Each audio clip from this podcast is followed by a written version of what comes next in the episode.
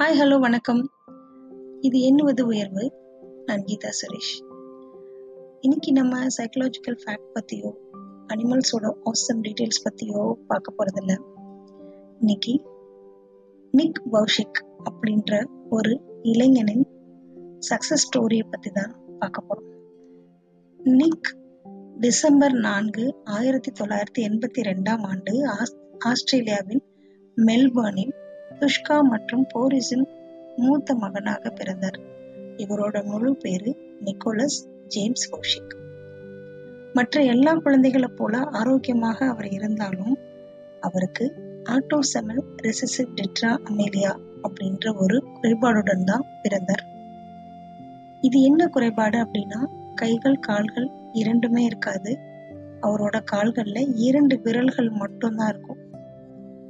ஆரம்பத்துல கை கால்கள் இல்லாத அந்த குழந்தை நிறைய சிக்கல்களையும் குடும்பத்துல மிக சிரமமான விஷயங்களையும் தாண்டி தான் அந்த குழந்தை வளர்ந்திருக்கு.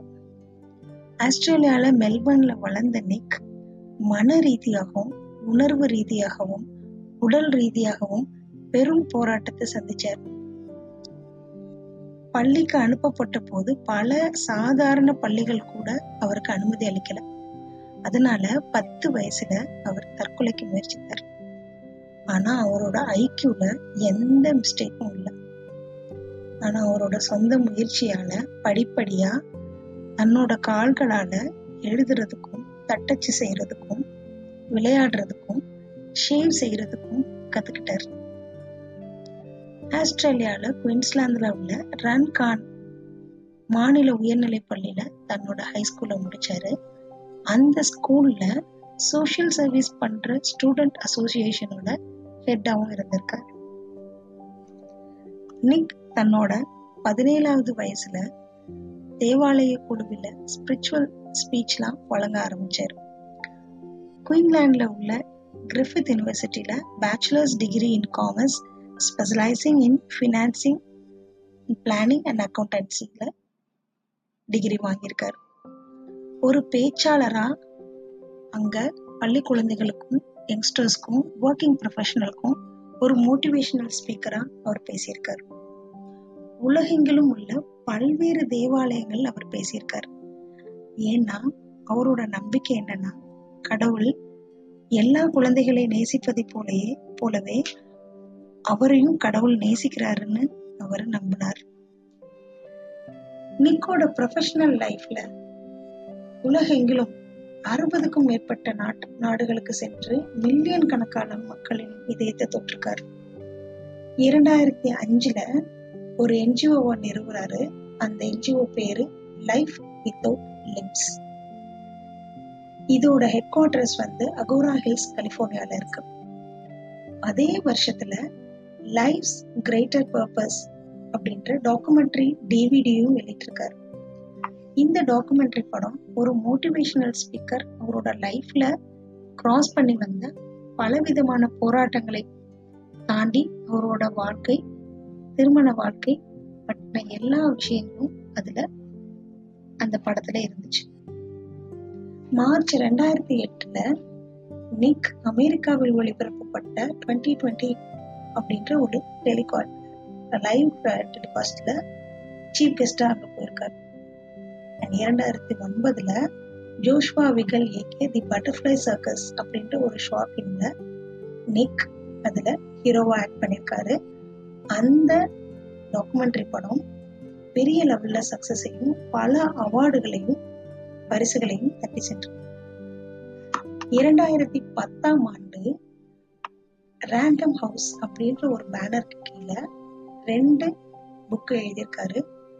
ஒரு புக்கு பேரு லைஃப் வித்தவுட் லிமிட் அண்ட் ரெண்டாவது book inspiration for ridiculously good life Nick இரண்டாயிரத்தி பதினோராம் ஆண்டு சுவிட்சர்லாந்துல வேர்ல்டு எக்கனாமிக் ஃபோரம் நடத்தின ஆனுவல் மீட்டிங் ஸ்பீச் செஷன்ல inspired for a lifetime அப்படின்ற தலைப்புல ஒரு இன்ஸ்பைரிங் ஸ்பீச் கொடுத்துருக்காரு. இந்த அத்தனை நிகழ்வுகளும் வாழ்க்கையில் எதிர்கொள்ளும் எந்த ஒரு துன்பத்தையும் சமாளிக்க தைரியமும் தன்னம்பிக்கையும் தான் துணைன்னு நமக்கு உணர்த்ததில்ல. இவரோட தனிப்பட்ட வாழ்க்கையில அதாவது பர்சனல் லைஃப்ல இரண்டாயிரத்தி பன்னெண்டுல டூ தௌசண்ட் டுவெல்ல நிக் தன்னோட வாழ்க்கையின் அன்பான மனைவியை சந்தி சந்திக்கிறாரு. அவங்க பேரு கனே மியகரா. இவங்க ரெண்டு பேருக்கும் மேரேஜ் ஆகி ரெண்டு மகன்கள் இருக்கிறாங்க. மக்கள் தங்கள் வாழ்க்கையில் உள்ள சவால்களை சமாளிக்க உதவும் நோக்கில் லைஃப் வித்தவுட் லிம்ஸ் அப்படின்ற தன்னார்வ தொண்டு நிறுவனத்தை நடத்தி வரும் நிக் அந்த தன்னார்வ தொண்டோட இன்றைய மதிப்பு ஐந்து லட்சம் டாலர்கள். இந்த மாமனிதரின் வாழ்க்கையை பார்க்கும்போது நம்ம வாழ்க்கையில வரும் சின்ன சின்ன துன்பங்களும் தடைகளும் ஒண்ணுமே இல்லைன்னு தோணுதில்ல. சின்ன சின்ன துன்பங்களுக்கும் சிரமங்களுக்கும் நம்ம மனசு எவ்வளவு சோர்ந்து விரக்தியும் ஆயிருது. ஓஷோவோட பொன்மொழி தான் எனக்கு நினைவுல வருது. இது உங்களது வாழ்க்கைக்கான அடிப்படை விதிகளில் ஒன்றாக இருக்கட்டும். எதிர்மறையான ஒன்றின் குறுக்கே நீங்கள் வந்தால் அதில் நேர்மறையான ஏதோ ஒன்றை கண்டுபிடியுங்கள். ஏதாவது ஒன்றினை உங்களால் கண்டு கட்டாயம் கண்டுபிடிக்க முடியும். எதிர்மறையான ஒன்றில் நேர்மறையான ஒன்றினை கண்டு கொள்வதில் நீங்கள் திறமைசாலி ஆகிவிட்டீர்களானால் உங்கள் வாழ்க்கையின் புதிய பாதையை காண்பீர்கள். எப்போதெல்லாம் உங்க மனசு சோர்வடையுதோ அப்போதெல்லாம் நிக்கோட வீடியோவை யூடியூப்ல போய் பாருங்க. உங்களுக்கு இருக்கும் துன்பமும் மன உளைச்சலும் காணாம போயிடும். Change your attitude it will change your life நேர்மறை எண்ணங்கள் மட்டுமே வாழ்க்கையின் பாதையை மாற்றும் மந்திர சொல்லாக மாற்றும். அடுத்த வாரம் மீட் பண்ணுவோம். நன்றி வணக்கம் குட் டே